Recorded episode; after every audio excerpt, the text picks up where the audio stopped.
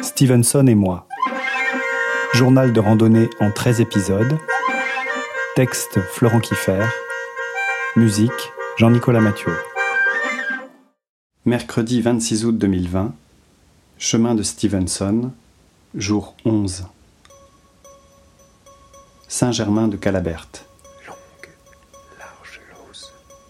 De la hauteur. Chemin de rouille dans la châtaigneraie.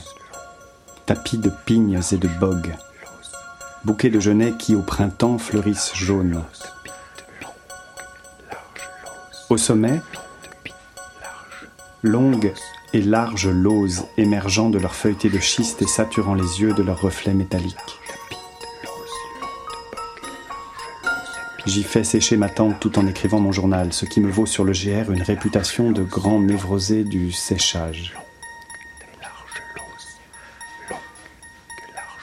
Un peu partout, des panneaux nous rappellent le triste destin des camisards sous le règne de Louis XIV.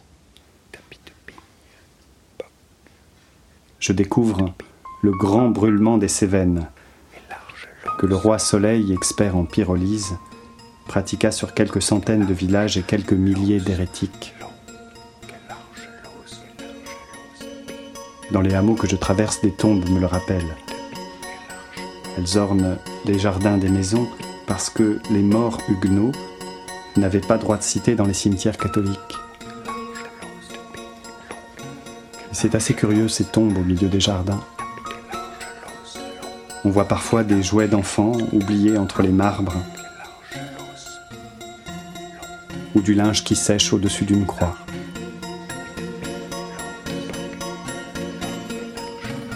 Le soir, petit village à terrasse plein de deux chevaux, de R9, de 4L cahotant sur les chemins, de vieillards authentiques en chemise, ceinture, pantalon qui vous indiquent les raccourcis avec des airs pleins de mystère.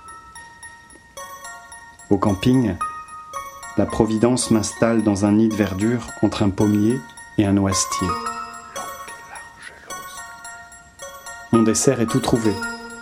La nuit, à 2h19, une pomme tombe sur ma tente.